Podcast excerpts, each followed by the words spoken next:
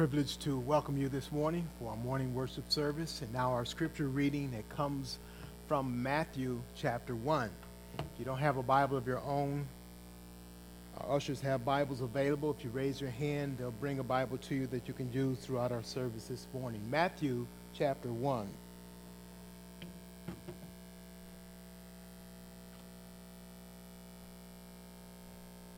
Let's all stand then in respect to the reading God's holy word.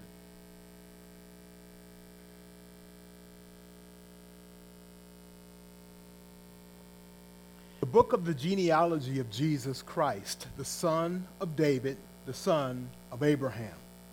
Abraham was the father of Isaac, and Isaac the father of Jacob, and Jacob the father of Judah and his brothers and Judah the father of Perez and Zerah by Tamar.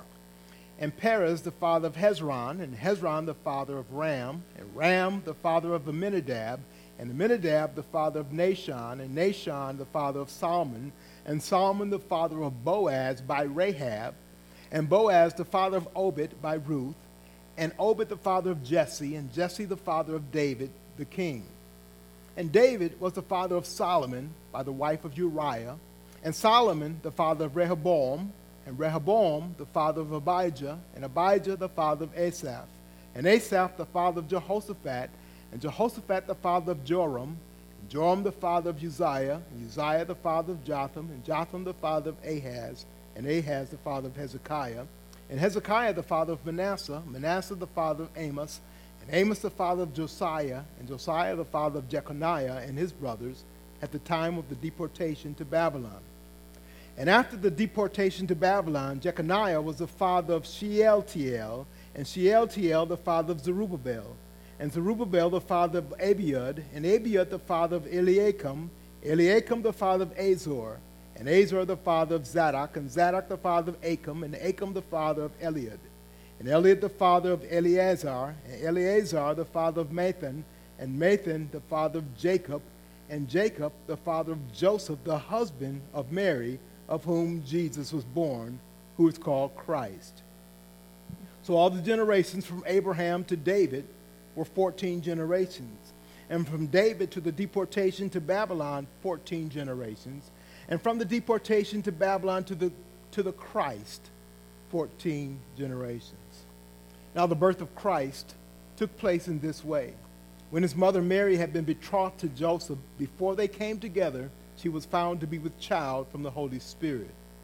And her husband Joseph, being a just man and unwilling to put her to shame, resolved to divorce, to divorce her quietly. But as he considered these things, behold, an angel of the Lord appeared to him in a dream, saying, Joseph, son of David, do not fear to take Mary as your wife, for that which is conceived in her is from the Holy Spirit. She will bear a son, and you shall call his name Jesus for he will save his people from their sins. All this took place to fulfill what the Lord had spoken by the prophet Behold, the virgin shall conceive and bear a son, and they shall call his name Emmanuel, which means God with us. When Joseph woke from sleep, he did as the angel of the Lord commanded him. He took his wife, but knew her not until she had given birth to a son, and he called his name Jesus. I'm going to read also from 1 Corinthians chapter 1, just a few verses starting at verse 26. For consider your calling, brothers. Not many of you were wise according to worldly standards. Not many were powerful. Not many were of noble birth. But God chose what is foolish in the world to shame the wise. God chose what is weak in the world to shame the strong.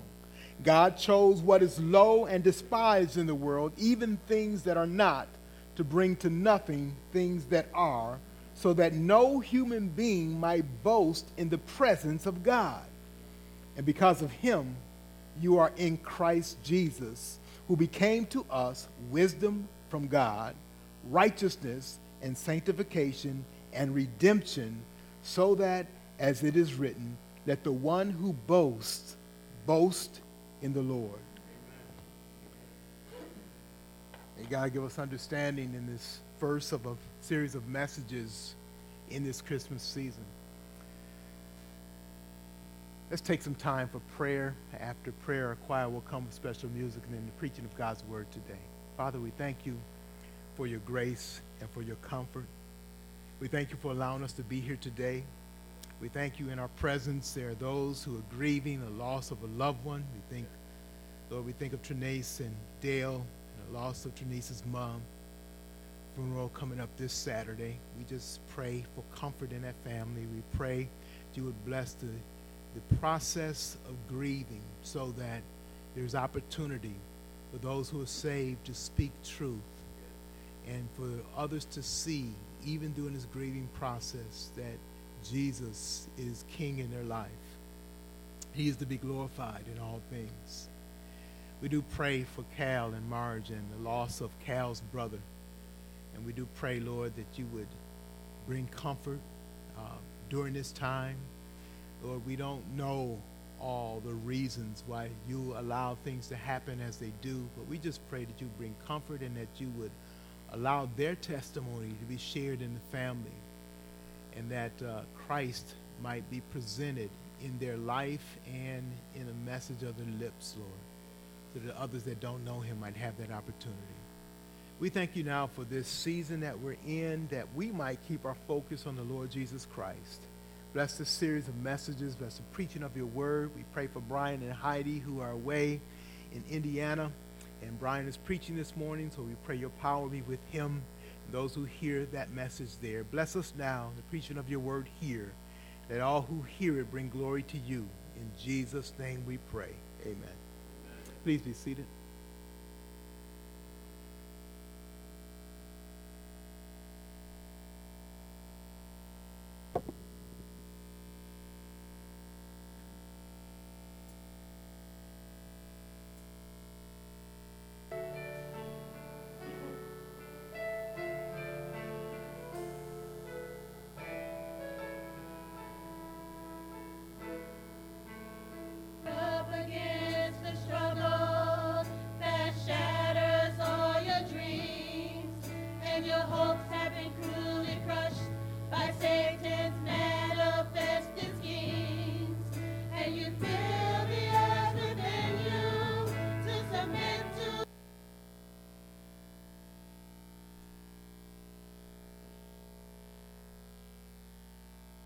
I enjoy preaching in the Christmas season.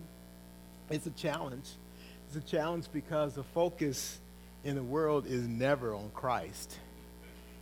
I see commercials that want to bring you in and draw you into this feeling and just sweep you away. But it's empty because they leave out the whole purpose and the whole meaning of what we do. And so they want you to get caught up in flow and this song and, and forget what it's all about. As Christians, we dare not forget what Christmas is about. The Christmas story is a story of Christ. It shows God's sovereignty, His power, His love, and His grace. In his sovereignty, God brings about his plan to bring his son into the world in difficult, sinful, chaotic, and wicked circumstances. His power, in his power, he overcomes every human and spiritual obstacle and places what mankind needs a ruler that will rule in righteousness and power. His love, God in His love brings to mankind what is desperately needed and what is lacking. That's a Savior, a deliverer to shepherd His people, and to do that from a motivation of love.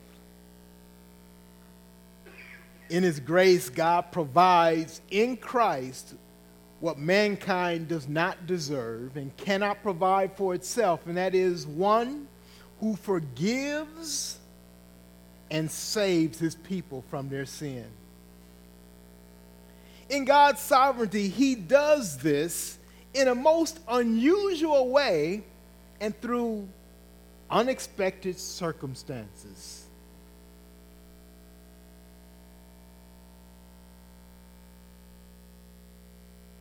Grace in the Christmas story. Let's take a look starting at Matthew chapter 1. We read that entire chapter, but today I want to just look at a few verses there and keep that thought of grace. How does God show his grace in the Christmas story? It says here in Matthew 1, the book of the genealogy of Jesus Christ. And it starts off with the son of David, the son of Abraham. Pointing out Jesus' link humanly through his, his human descendants through Abraham, both Abraham and David. And then shows you how that's connected. So you and I might know. It says Abraham was the father of Isaac, and Isaac the father of Jacob, Jacob the father of Judah and his brothers, and Judah the father of Perez and Zerah by Tamar.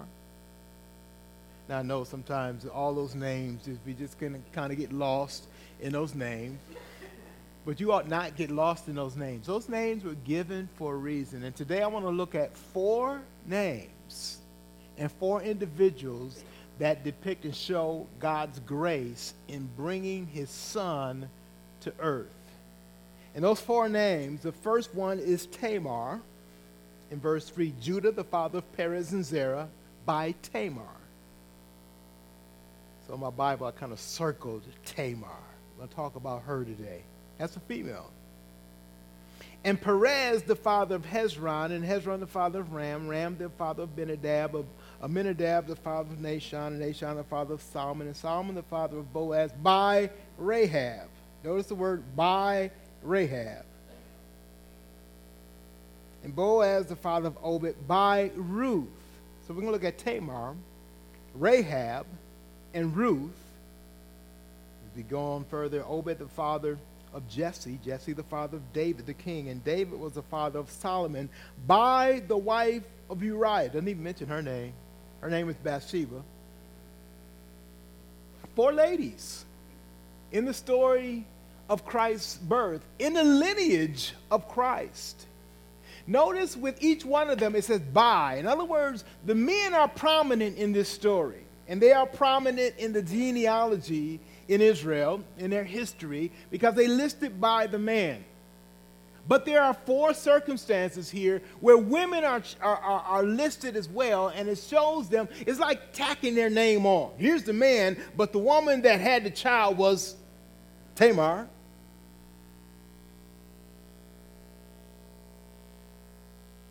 Tamar, and then Rahab, and then Ruth, and then Bathsheba. The reason I, this shows the grace of God, as I mentioned, it's men who took the prominent place in society in that day and also in the lineage of their, uh, their, their line or their family. And Jesus is linked to these men. He's linked to Abraham and he's linked to David for very important reasons. One, the Old Testament said that he would be, that the Christ who came would be linked there. So it's important that Jesus fulfilled that. And the reason why he is linked to them, because Abraham, we talked about Abraham some when we looked at our Galatians series, and we saw that God had made a promise to Abraham that preceded the law. And God had promised through Abraham, in fact, the way Galatians said, the, the, the scripture preached the gospel. in the Old Testament by saying through Abraham, God was going to bring a blessing to all the world. And that blessing came in the person of Jesus Christ. So Jesus is linked to Abraham, he's linked to David because God made promises to David too. He says, There's going to be a king that comes from you that is going to rule forever. Now, he wasn't just saying things, he's saying, I am going to bring a king into the world that's going to rule forever. I don't know about you, but I was disappointed with our elections. It came up for a number of reasons. One is the person I voted for didn't win. That's a big reason. And Secondly, because such a mess was made and is made in the whole process. And I have little confidence that our salvation comes through the political process anyway.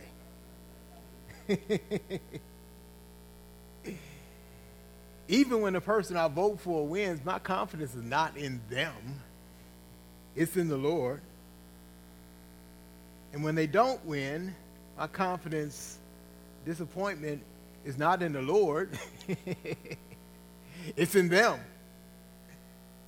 God is able, in spite of who is in the office, to bring about his purpose and his will, and I glory in that and that alone.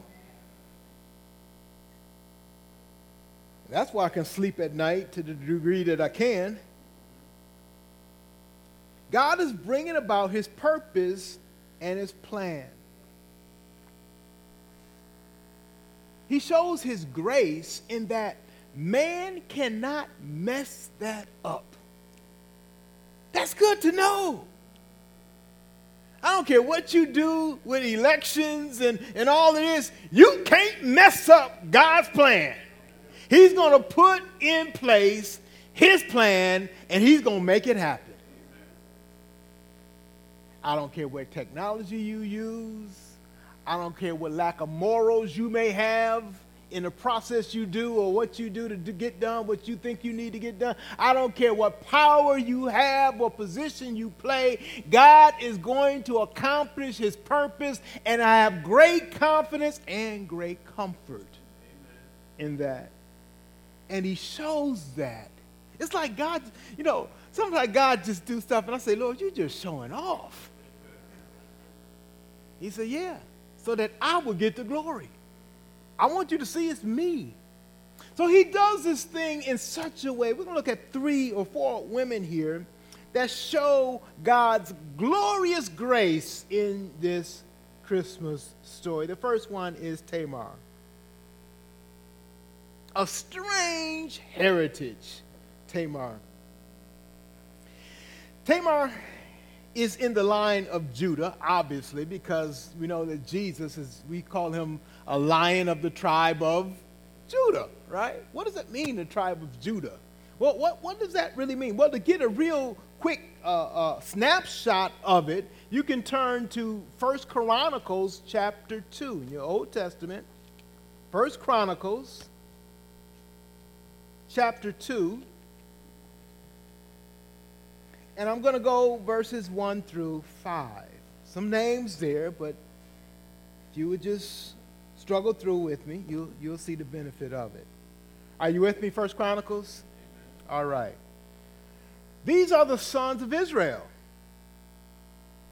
Can I stop? Israel, known as Jacob. So we had Abraham. Remember, Abraham couldn't have no children until he was 100 years old.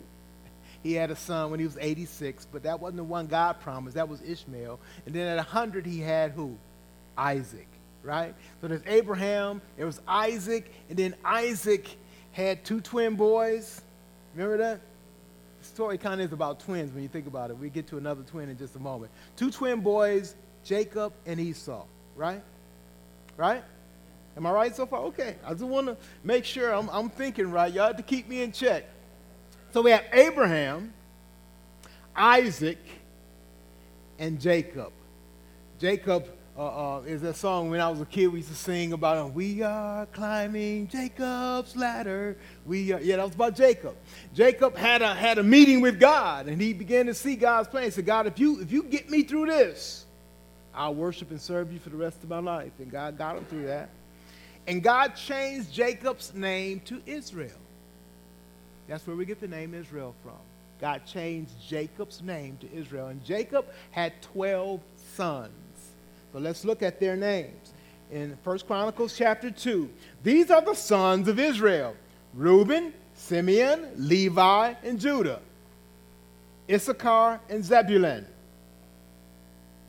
Dan, Joseph, Benjamin, Naphtali, Gad, and Asher. Now you can count them. The sons of Judah. Now he picks out Judah.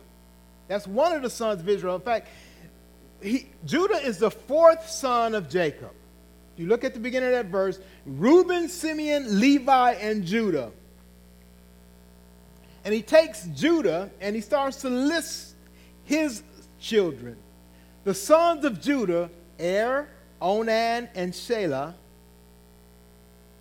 These three, Bath-shua, that's the, the, the mother, the Canaanite, bore to him. Now, Er, Judah's firstborn, was evil in the sight of the Lord, and he put him to death. His daughter in law, Tamar, also bore him Perez and Zerah. Judah had five sons in all. That's the story we're going to look at when we look at Tamar's life. All right. It's going to be a test on this later. And correct spelling is going to be expected.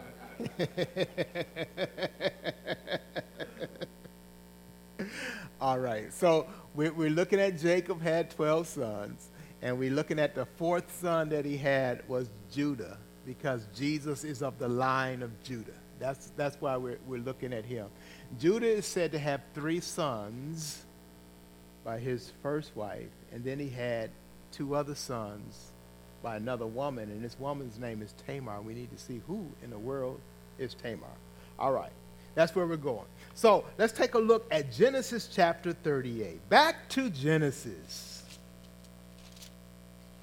Genesis chapter 38. We went to First Chronicles because it kind of laid it all out for us in the line. And now we go into the story of how it happened in Genesis 38. Okay.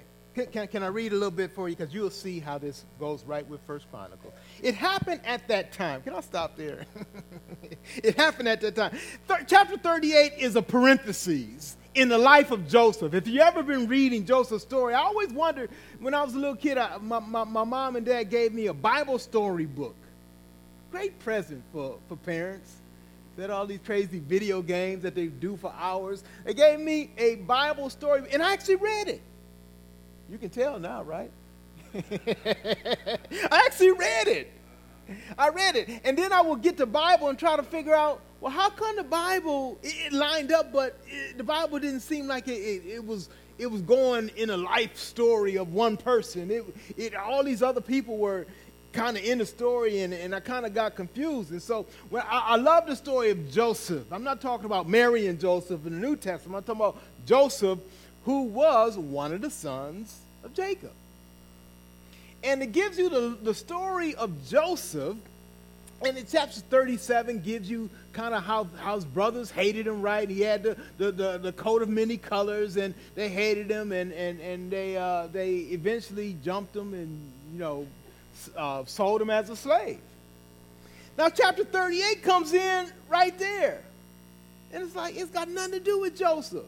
And then you go all the way through chapter 30, then you get to chapter 39, you get Joseph again.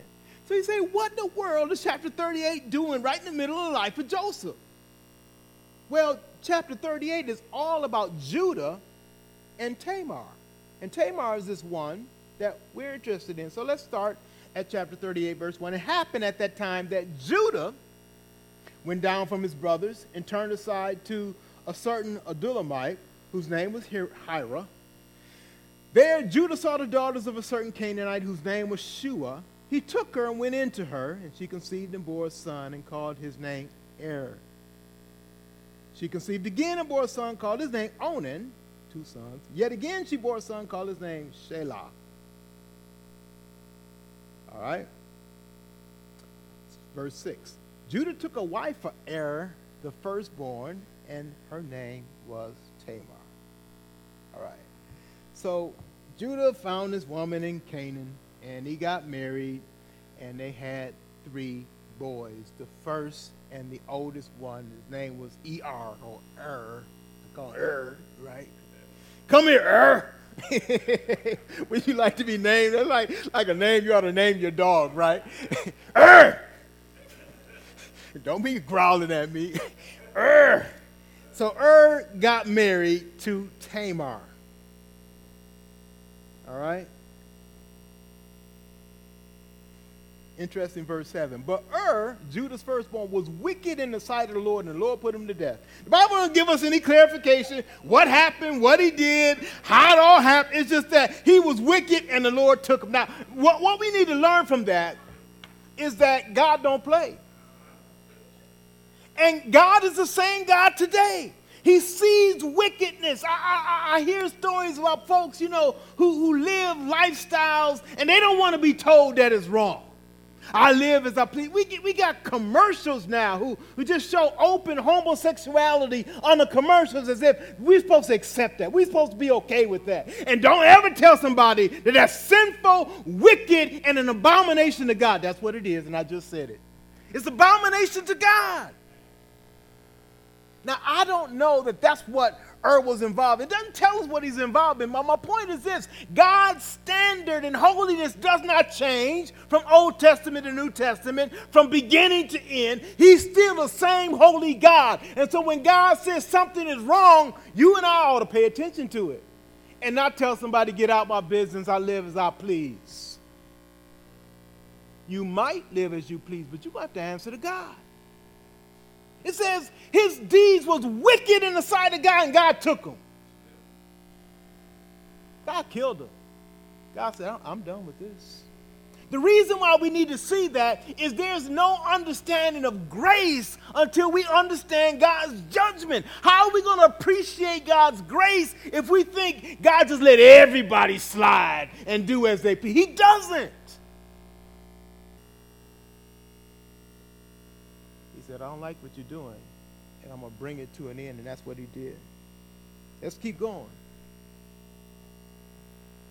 Then Judah said to Onan, that's his second son, Go into your brother's wife and perform the duty of a brother in law to her and raise up offspring for your brother. Now, we don't quite understand that culture, but there's nothing wrong in what Judah told his son to do. Here's what the law was, here's what the culture was, and it was, it was it was pushed by God. He says, look, if a man gets married and doesn't have any children, then his wife is his his other brothers are to take her as a wife and raise up children to her so that his seed, the dead man's seed, the dead brother's seed, will continue. His name will continue. Remember that crazy story that the Pharisees came to Jesus with? You remember that story? He Said, "Hey, hey, Jesus, uh, uh, let me ask you this. Uh, there was a man who uh, got married and he didn't have no children. Then he died. Then his second brother took his wife, but he didn't have no children, and his died. And then his third brother took his wife, and he didn't have no children, and then he died. And then his fourth brother took his wife, and they didn't have no, they was married, but they didn't have no children, and he died. And they went down to seven of them. And he says, when we get into heaven, into the kingdom, who is she going to be married to? Remember that story? They asked Jesus that question because of that process. See, they was making fun of God's principles and acting like God ain't had things thought out. God didn't know what he was doing. People do that when they don't like what God says and don't make sense to them, and so they just ridicule what God says and do their own thing they cause more of a mess than anything that God would have us to be a part of. And so this was a process. And so Onan was to take uh, Tamar as his wife and raise up children. But he didn't want to do that. And he didn't. And it says, you can read verse 9. I'm going to pick up at verse 10 what he did was wicked in the sight of the Lord, and he put him to death also. This is God speaking. You want to hear God talk? He'll show you what he thinks about something by how he acts. God was upset with Onan for not fulfilling his responsibilities as he should have, and he put Onan to death. So Judah had two sons. So far, Ur and Onan. And Tamar had been married to Ur, passed down to Onan, and Onan didn't fulfill his responsibilities. He was dead. And so Tamar was a widow twice. Widow by the first brother, widow by the second brother. And now the situation comes up.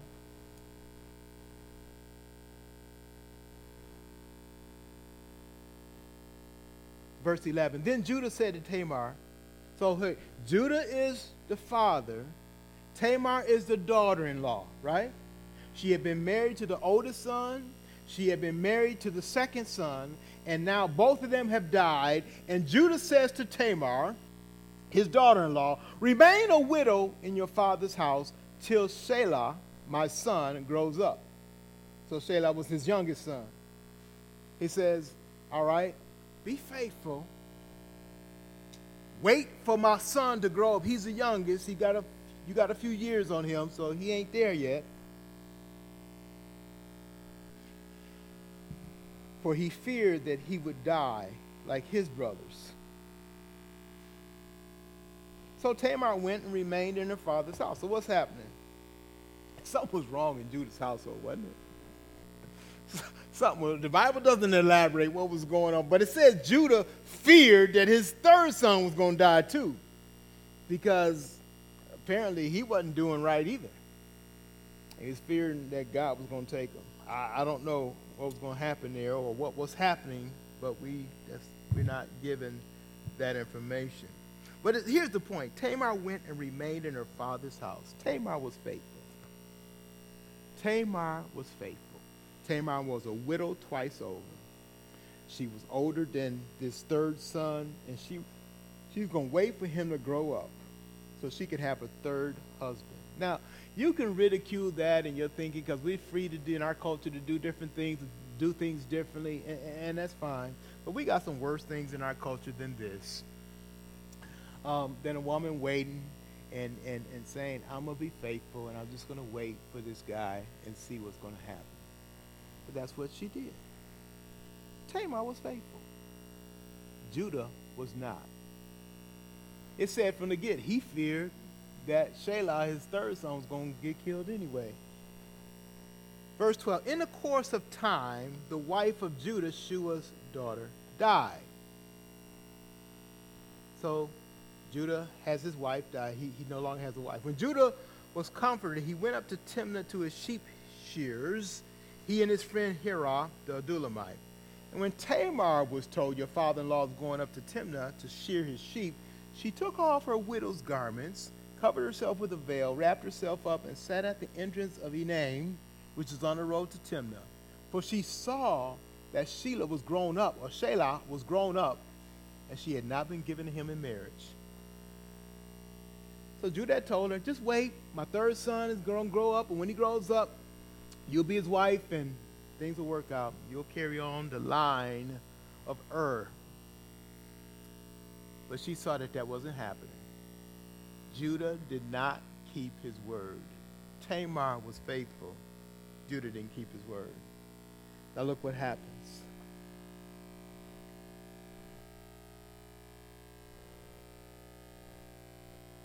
When Judah saw her, verse 15, he thought she was a prostitute. She had covered her face. Why do you think she was a prostitute? Because she dressed like one. She put on the garb, the robe, the, the, the, she dressed up like a prostitute. And she was going to take in Judah as her customer.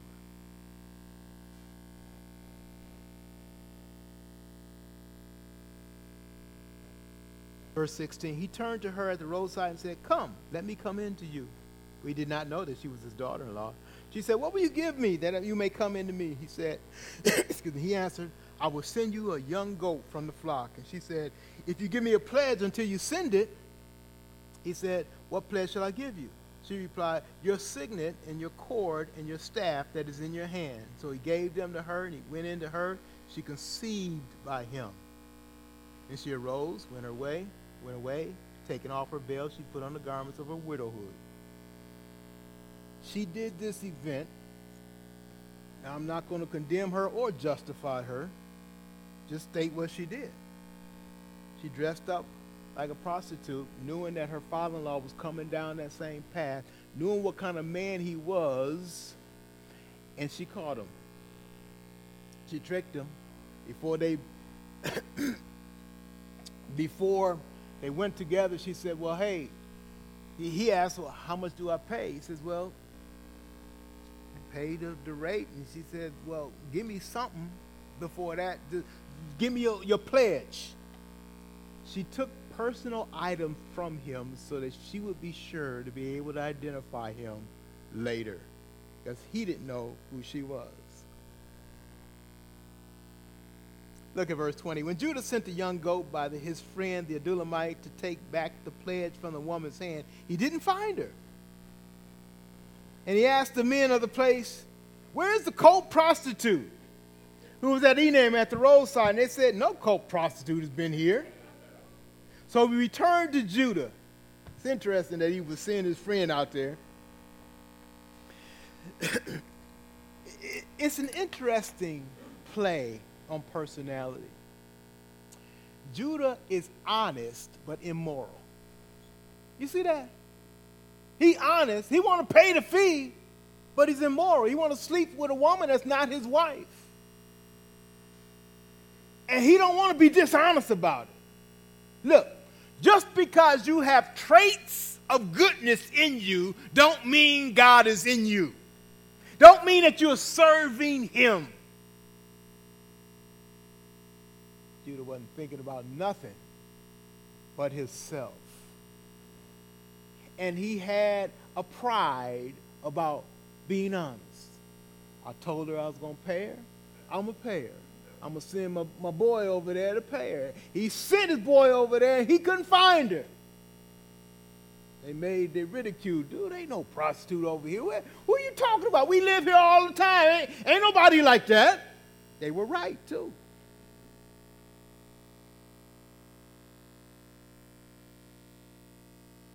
Verse 22 So he returned to Judah and said, I've not found her.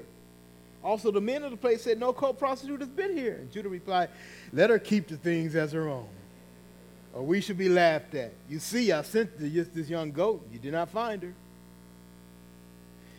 About three months later, mm-hmm, Judah was told, Tamar, your daughter in law, has been immoral. Moreover, she is pregnant by immorality. Judah said, Bring her out and let her be burned.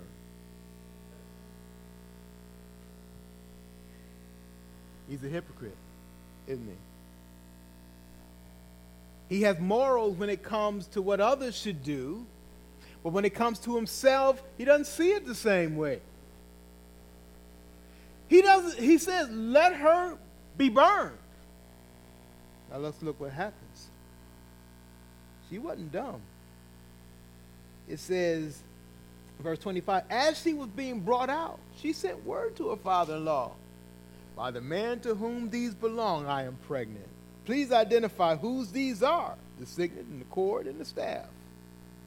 Then Judah identified them and said, She is more righteous than I, since I did not give her to my son Shelah. And he did not know her again. He got the point. She is more righteous than he because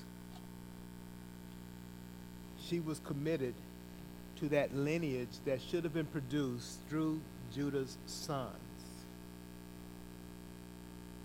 And he wasn't.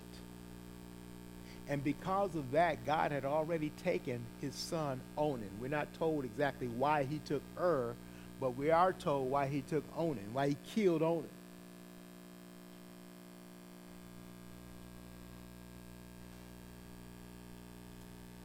Let's finish the story. Verse 27. When the time of her labor came, there were twins in her womb.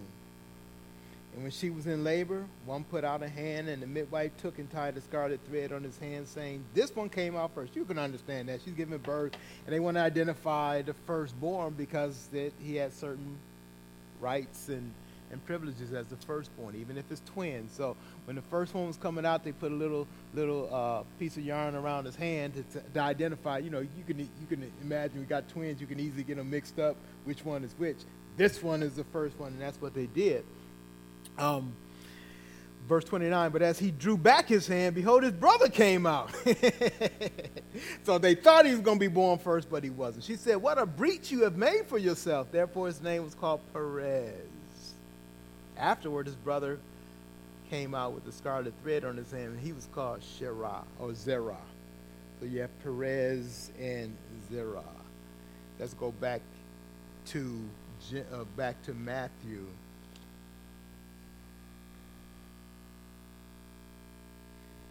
Chapter 1, verse 2 and 3. Abraham was the father of Isaac, Isaac the father of Jacob, Jacob the father of Judah and his brothers, and Judah the father of Perez and Zerah by Tamar.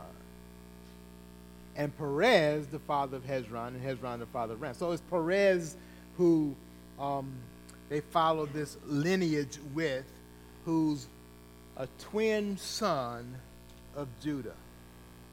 I thought I'd get through all four today, but I always bite off more than I can chew. And you knew it, didn't you? so we're just going to get through this one today. Tamar. What a story. You can say there's things in her life that, you know, you can look up to her for and appreciate. You can also say things in her life that uh, kind of ain't right. You can also see things in her life that, that she is um, a victim of circumstance, so to speak. She's widowed twice over. That wasn't her fault. She gets scammed by a dishonest father in law. But then she scams him back. and all this in the line of our Lord and Savior Jesus Christ. And what does it tell us? This simply God can take a mess and bless.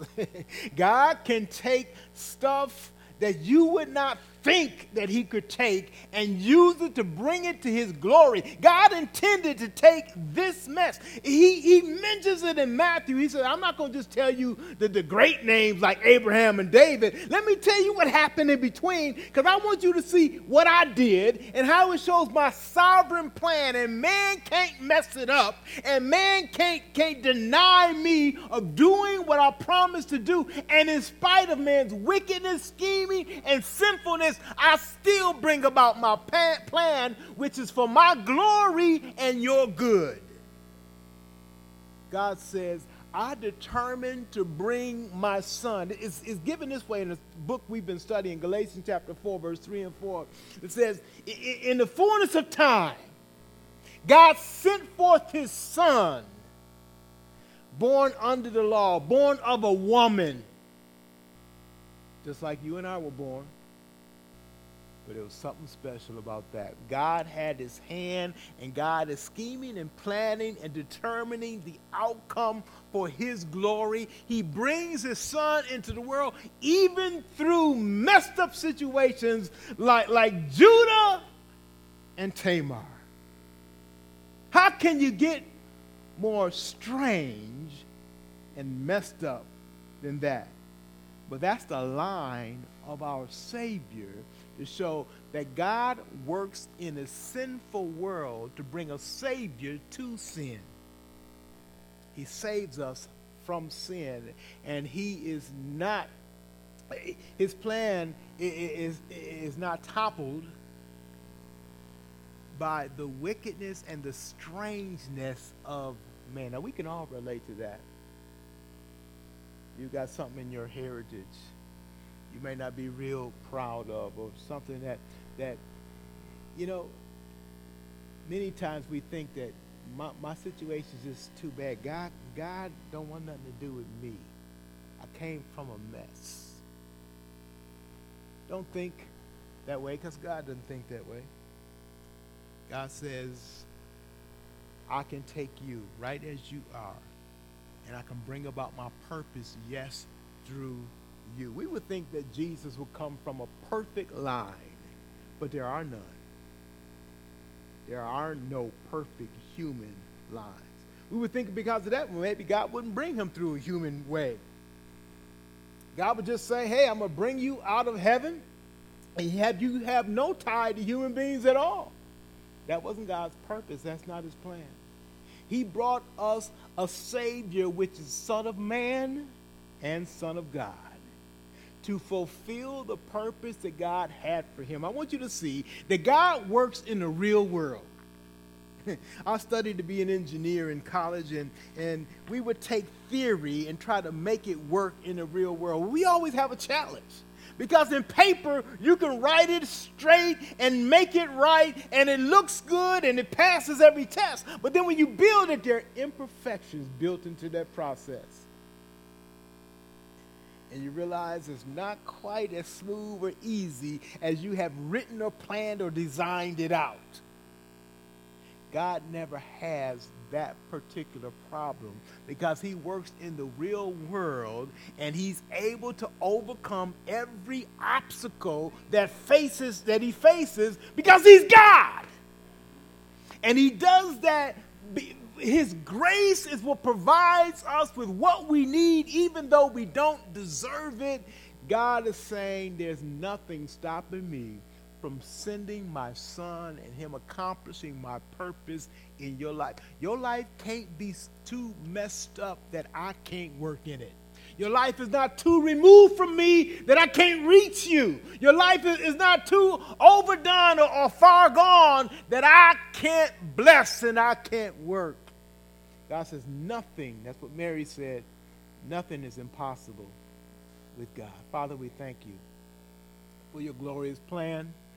We thank you, Lord, that is fit, is fitting for us. Doesn't require us that we be sinless or perfect or in any way because we already have a sinless and perfect Savior who represents us. Thank you for your grace. Thank you for your sovereign plan that reaches into the crevices, the ugly spots, where we live and you work right on our level. We thank you for that, Father. It's nothing too hard for you. Lord, we, we want to bring you glory. We want to give you glory. You said not many noble are called. You have chosen the weak things of the world you brought your son through weak elements. It says, Not many were powerful, not many were of noble birth, but Lord, you chose what is foolish in the world to shame the wise. You chose what is weak in the world to shame the strong. You chose what is low and despised in the world, even things that are not to bring to nothing things that are so that no human being might boast in the presence of you. We thank you for how you do things. We bring you glory for how you do things. And it takes away all of our excuses. I pray, Lord, that you would just call us to surrender to you right now in how you work. You're able to work in every person, in every life here, right now. We pray that you will challenge our hearts, encourage our hearts through who you are, through your truth. In Jesus' name we pray.